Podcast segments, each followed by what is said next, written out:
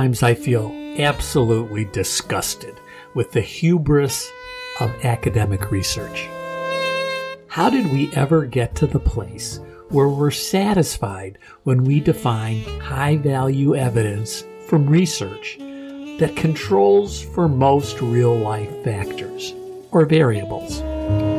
Supposedly good research controls for circumstances, settings, and populations until the research becomes so vanilla as to be meaningless to me and you. How can we expect people to use vanilla research to make decisions when it excludes people like them?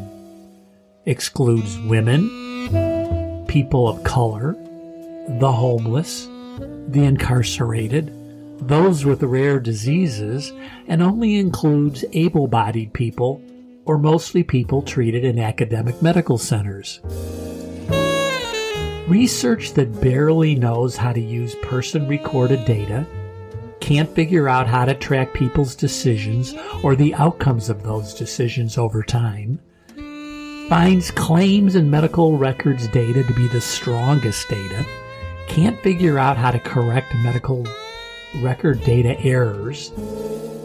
I get how complex this is, but where did we find so few resources to continually learn and get out of this rut. It's just not good enough. I'm tired of the excuses. We don't have interoperable data. We don't have sufficient standards. We don't have tested methodology. We don't have single person ID. Yeah, the excuses are truly massive challenges. Yet it's not good enough that we stop after we do the easy stuff. Okay, I take that back. It's not easy. But it's what we have an industry for systems, processes, and money to do that kind of research. But we haven't figured out how to take the next step to make it meaningful to more people.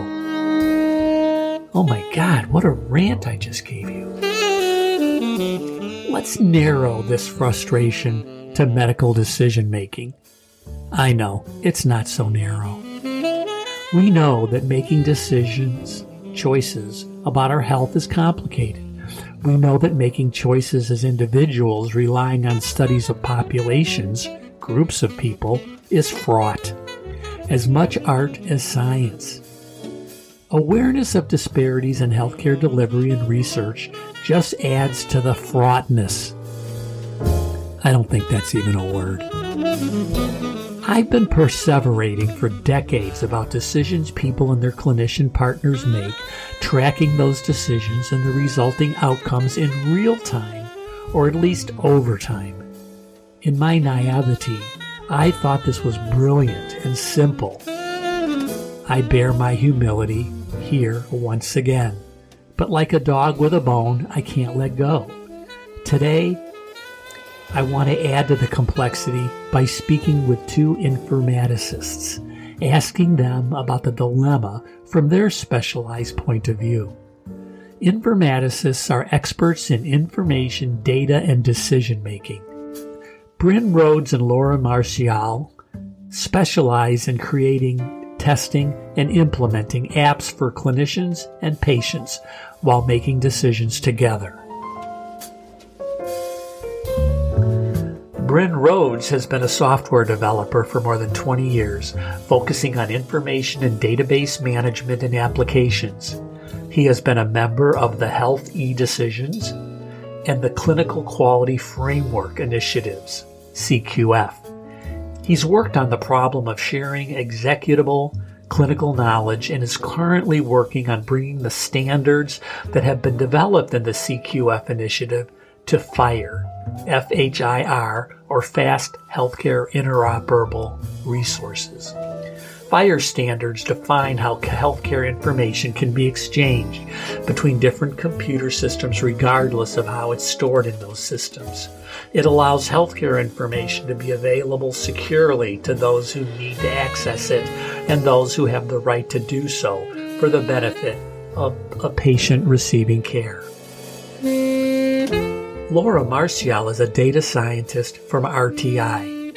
RTI is an independent nonprofit institution that provides research, development, and technical services to government and commercial clients worldwide. Full disclosure, I serve as an independent consultant to this independent institute. Laura describes herself as a human centered design enthusiast working in clinical decision support development, implementation, health IT evaluation. That's information technologies evaluation. Laura Marcial understands both the human and the tech sides of clinical decision support and has several years of explaining it to me and to us. Today's episode is Laura's third as our guest.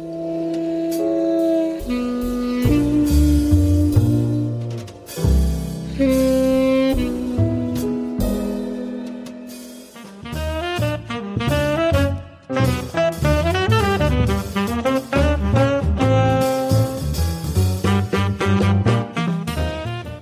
to Health Hats, the podcast. I'm Danny Van Leeuwen, a two legged cisgender old white man of privilege who knows a little about a lot of healthcare and a lot about very little. We will listen and learn about what it takes to adjust to life's realities in the awesome circus of healthcare. Let's make some sense of all of this.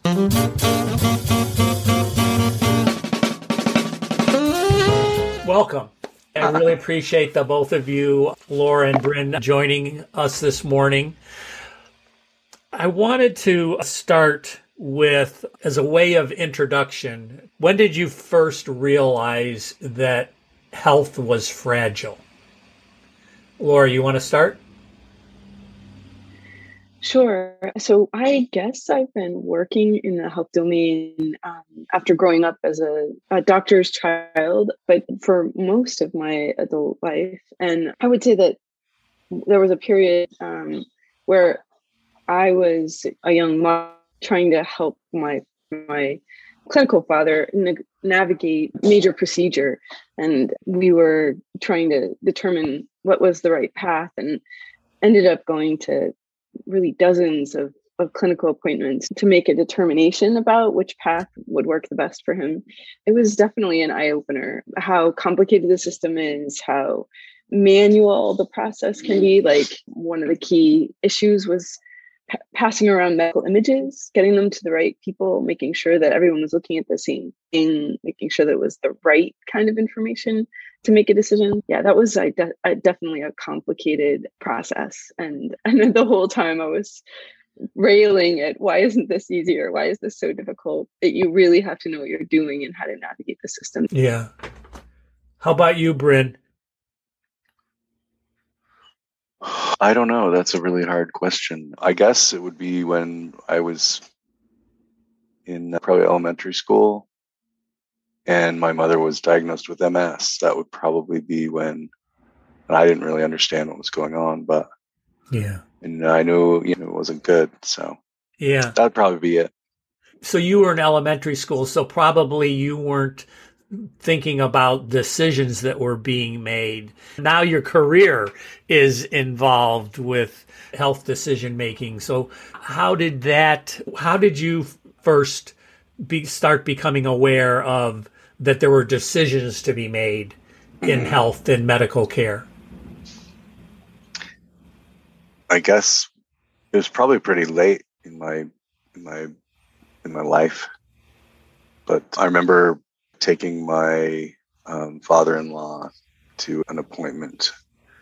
And halfway through the appointment the nurse realizing that they couldn't perform the procedure that had been scheduled because of an operation that my father-in-law had a long time ago.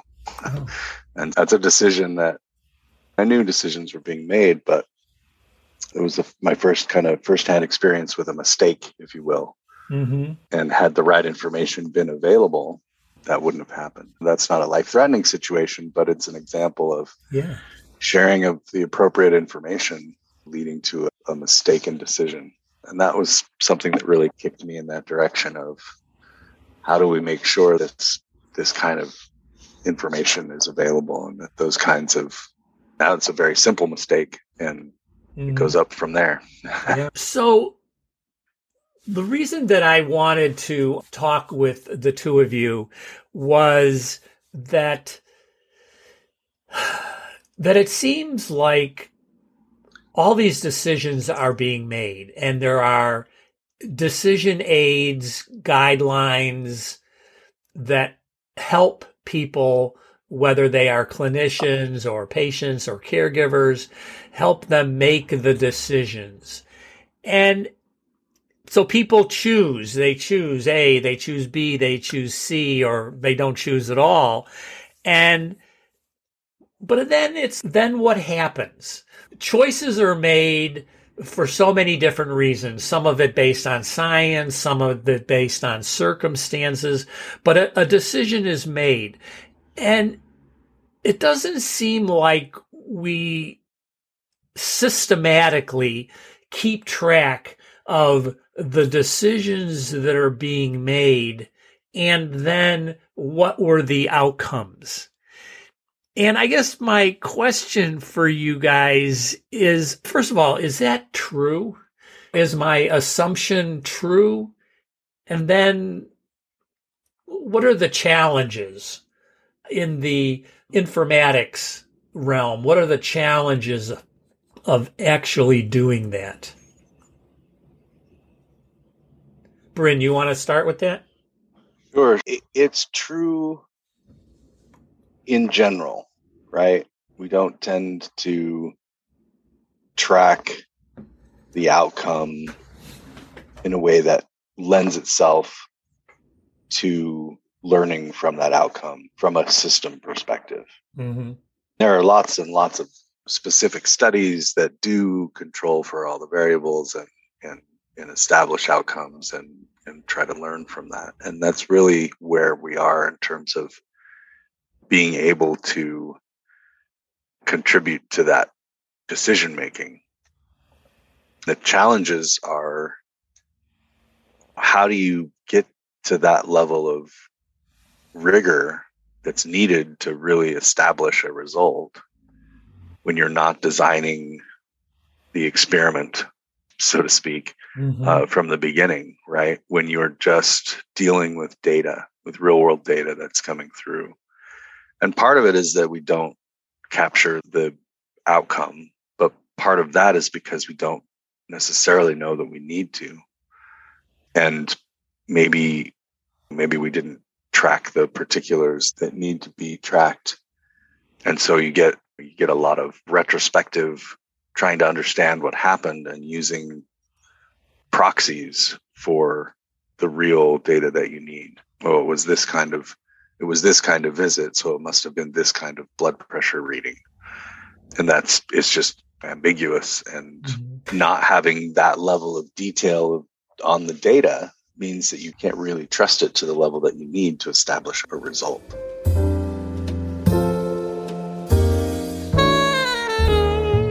Perhaps the sequence to action based on research is research completed, findings shared, and used by people and clinicians, choice decision making, then decision acted upon. But that's not the end point.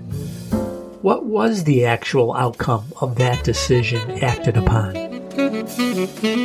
High blood pressure found.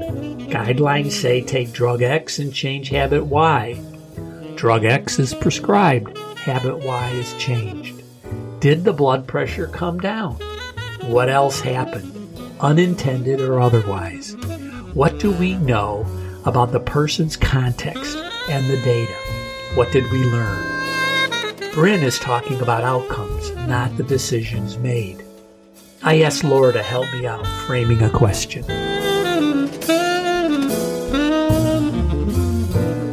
Sure. I just a couple of responses. So I think Bryn, you're totally right that part of the nature of the problem is the what to collect, when to collect it, how to basically manage the outcome piece of things. And I think the gold standard here is something like a clinical trial where everything is highly constrained and the um, outcomes of interest are where we control for other factors. But with real world data and real world situations, it's much harder to control for other factors.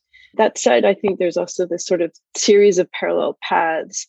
So we're working on looking at interventions that may disrupt that process in a way that helps us collect outcomes information for specific decisions.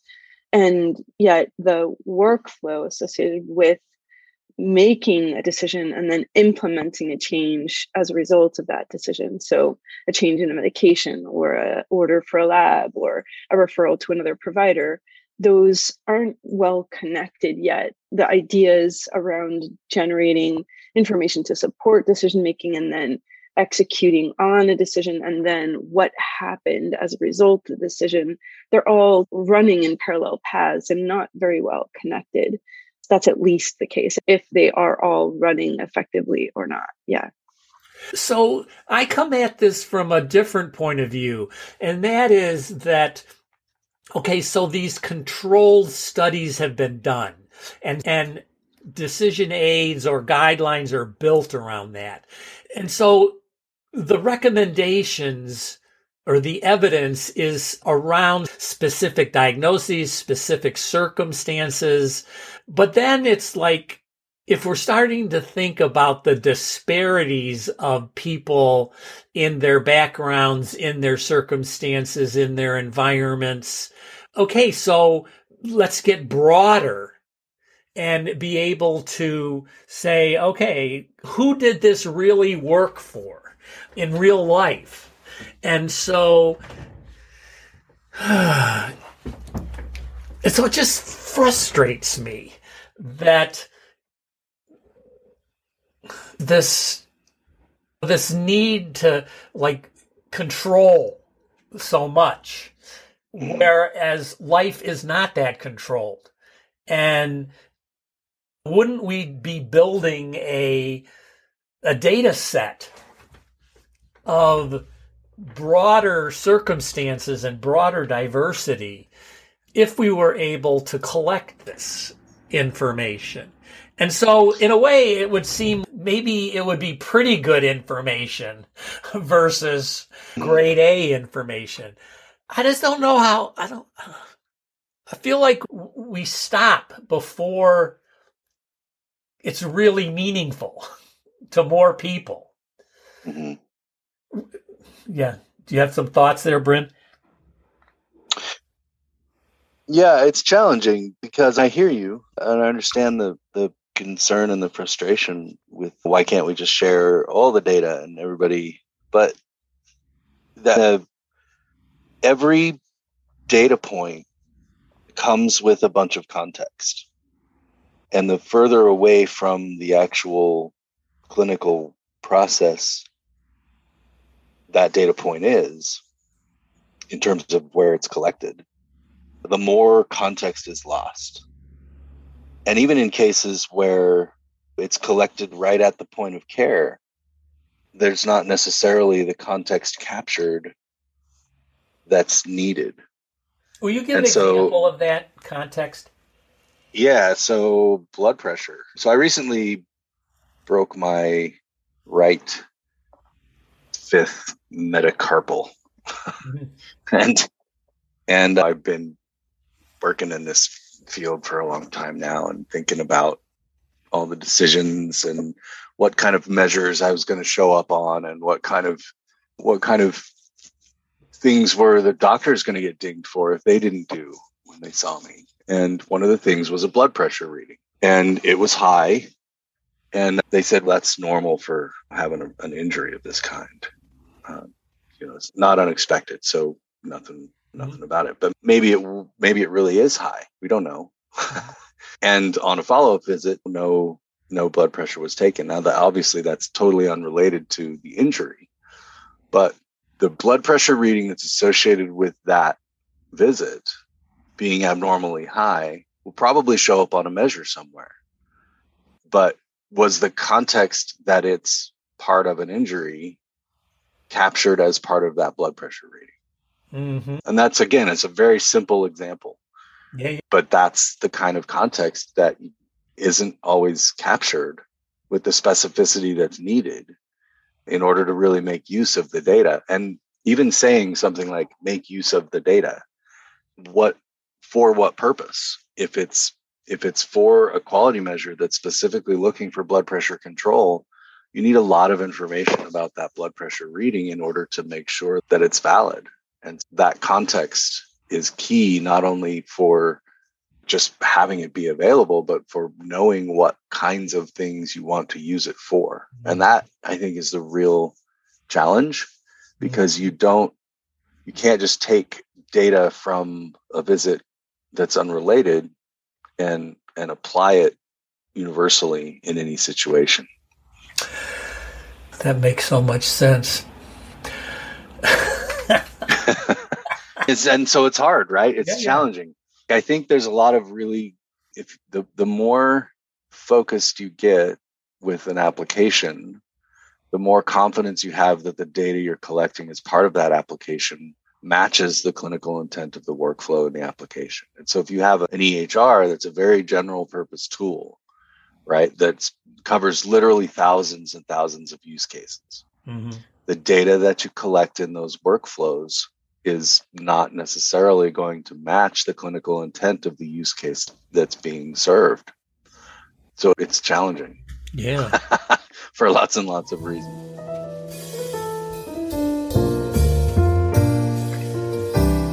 Let's unpack that for a second.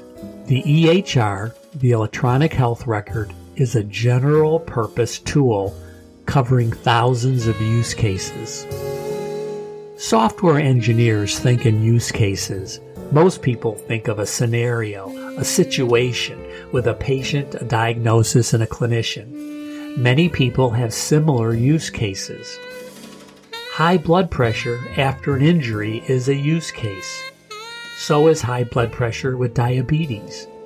So is high blood pressure after a bonk on the head, or high blood pressure and glaucoma. The electronic medical record, a general purpose tool, needs to work for all of those scenarios, also known as use cases.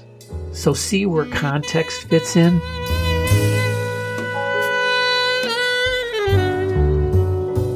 So, let's just posit that money funding is not a limitation.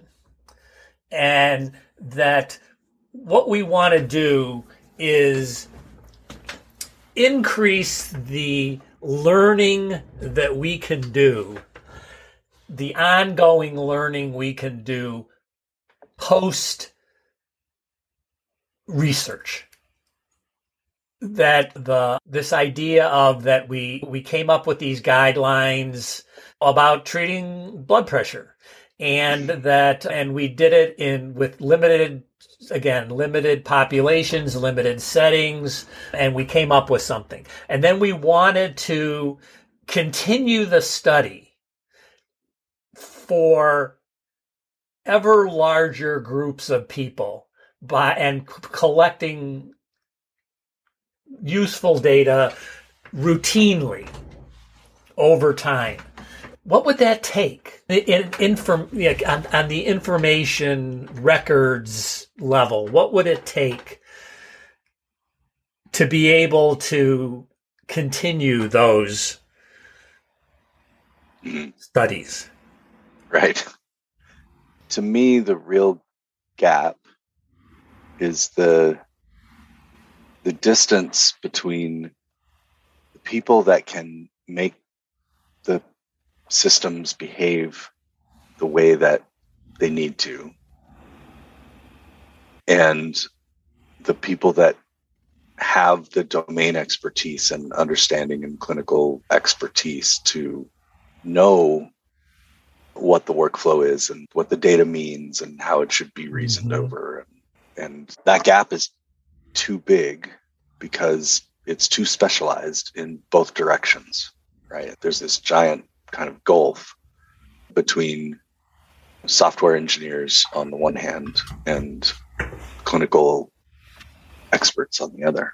If you think about the problem in terms of how can we best support the creation of systems that match clinical intent if you start from an approach that that recognizes that's what you're doing, you're building a clinical system, and you involve informatics and clinical expertise throughout that process in a way that lets them not only you know participate in the requirements and and gathering and all of that but actually in the definition in the expression of logic involved and the reasoning that's required then i think you start to close that gap and the, mm-hmm. that's where i think you get to places where you have systems that collect data that matches clinical intent and captures appropriate content because it's part of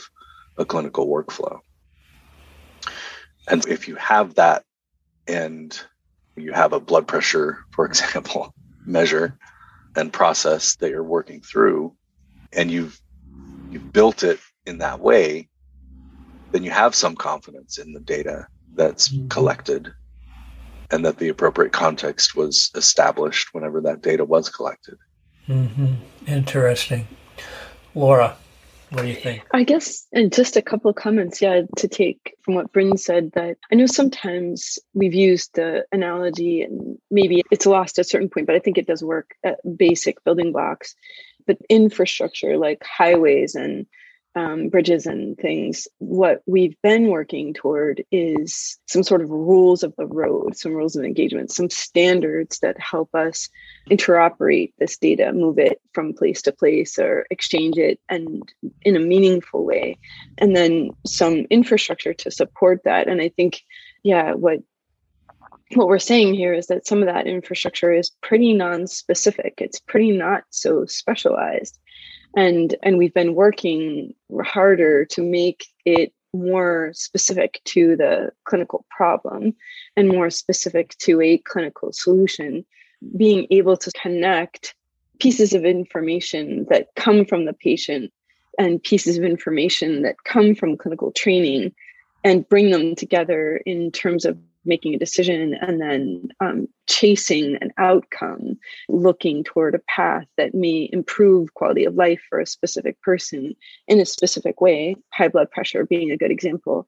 It's important to keep trying to to chase that down but there are pressures at, at every step in the sequence pressure from the kind of quality measure world to develop a way of looking at those outcomes as a succinct concise sort of quality measure. And then certainly there are pressures from the patient perspective to try to achieve an outcome that improves their their lives. So manages blood pressure, for example, and ensures, you know, that they don't develop secondary or additional disease processes as a result of not managing the blood pressure.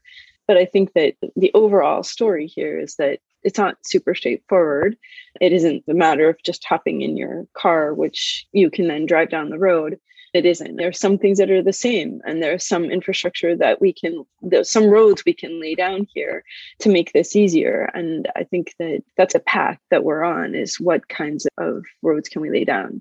So, in terms of what is a holy grail, what is without money being consideration, without with everyone sort of playing nice together, I think is there um, is there like an app store environment for clinicians to try to access the tools that they think will serve them best in interacting with their patients? I know that clinicians are configuring electronic health record environments to the best of their ability to actually match the workflow they think will work best for their patient population. And yeah, we've been working on the development of applications that can support some of those kinds of activities and actually improve the movement of information from patients to providers and and then from providers back to patients in terms of making clinical decisions and supporting them.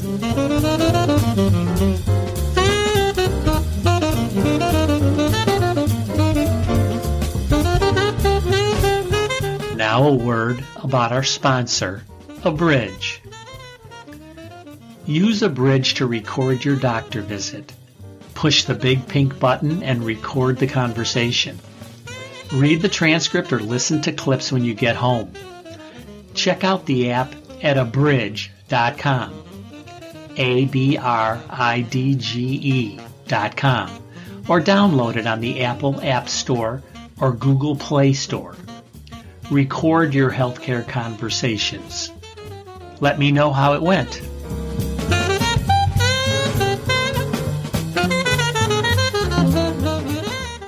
Let's resume with today's guests, Bryn Rhodes and Laura Marcial, specializing in creating, testing, and implementing apps that clinicians and patients can use while making decisions together.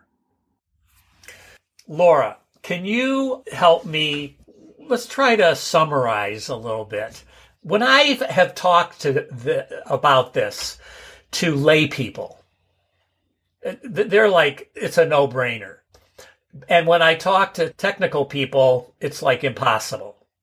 If if I wanted to if we wanted to say to lay people why this is such a challenge, what would we say? I think Bryn uh, brings up a great point that some of this, just like we described in terms of RCTs or randomized clinical trials, in order to do good science or do good research or develop a more solid, robust clinical practice guideline, you need to, to control for outside factors. So you do these pieces of research in silos, not completely disconnected, but very highly controlled. And then you generalize from there. You take that that guideline or principle and say, let's put it into practice. And that putting that act action of putting into practice means that you're moving it into the wild you're moving it into the real world and i think the what what we underestimate is how we can model the complexity of the real world in a meaningful way and result in kind of clinical practice guidelines that are robust or strong enough to to support influencing care decision making so that I guess that means that when a person has an individual problem that they're trying to solve and they're bringing that to their clinician, they feel like it's really straightforward. But in fact, clinicians trained to think about other potential disease processes, other factors, maybe external, maybe biological, who knows, to make a treatment, to help make a treatment decision. Will bring their experience with patients, their expertise in terms of what they know from their clinical training and and what they've learned from and about the patient. I think what we're trying to do is say that we want to capture at least decisions and their outcomes in in that conversation or in that process. And decisions happen in real time. Sometimes they happen very quickly. If we think about the situation with covid and how quickly some treatment decisions are having to be made and then actions taken and without really a lot of solid evidence in, in many cases it's a process that can really turn information um, around really quickly. So i think in the in the perfect sense in our heads this idea that we can capture data that's meaningful at different time points that would really help us see how a, a, clinical recommendation is connected to a decision which is connected to an outcome and then that outcome reinforms that clinical guidance to begin with that clinical practice guideline. It sounds good. It, it's easy to draw on a piece of paper but it's much harder to build Thank you for that. The there's such hubris in this, in the sense that we think, and here I am eyeball deep in research. I'm on the board of PCORI. And yet we think that by doing these studies and laying things out in very specific, narrow circumstances is the decisions that are going to work in real life when there is so much variety and so much excluded. It's just hubris. Um, That's an interesting take. I think it's actually caution, right? Because what Laura is saying is the complexity is recognized, right? You have to get to that level of control to establish a result with a level of statistical significance that you can use to say, yeah, this is this is an effective decision to be made in this case. But there are so many variables that are controlled in order to get to that level of confidence in the data. When we say apply this decision because we've established that it works in this scenario, I think there's a tremendous amount of caution that comes with a guideline and that there's a huge amount of effort that goes into making sure that the recommendation being made is supported by the evidence. And there are whole frameworks, right, related to and whole fields of people that are dedicated to figuring out how best to communicate the level of confidence and support that the evidence has for a particular decision and surfacing that when a recommendation is made as part of decision support. So then, but I, will wrap this up. But I, I have to say that so many of these studies are not done, for example, with women, or mm-hmm. they're they're not done with people who live rurally or people of color. And so then to think that Thank you. This is wonderful. I really appreciate. It. Thank you guys so much. I really appreciate that. It, it, thank you very much for taking the time. Yeah, no Thank worries. You, Thank you. Thank you. It's awesome. Thank Bye. you. Have a good day. Bye bye. Happy New Year.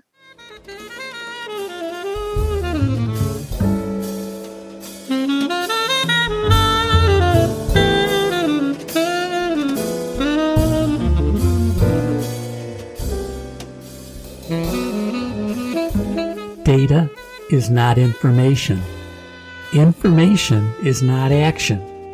Data by itself only takes up space, ink on paper, and bytes on a drive.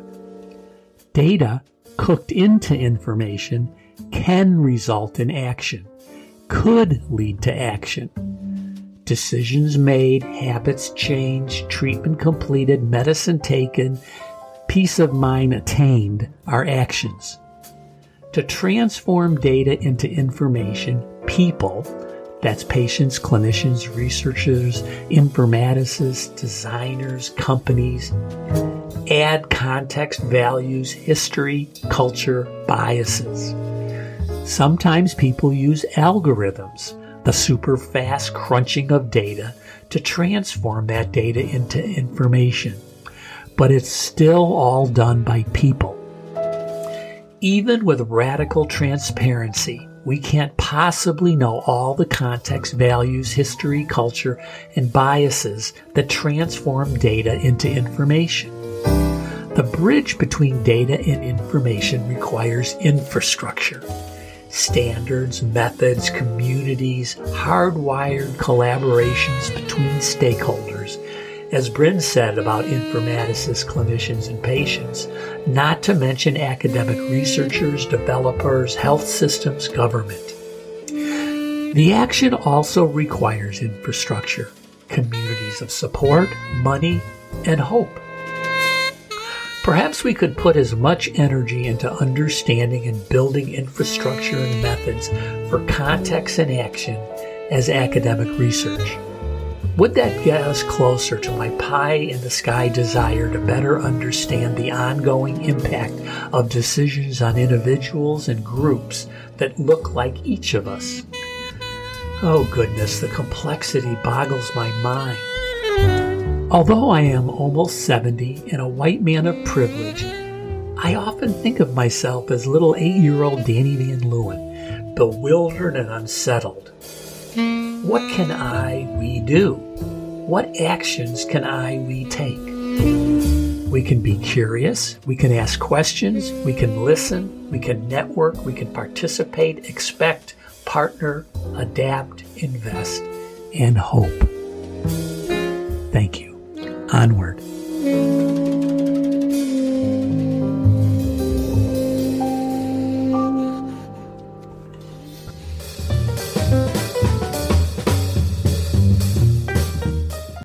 The show notes, previous podcasts, and other resources through my website, www.health-hats.com. Please subscribe and contribute. If you like it, share it. Thanks. See you around the block.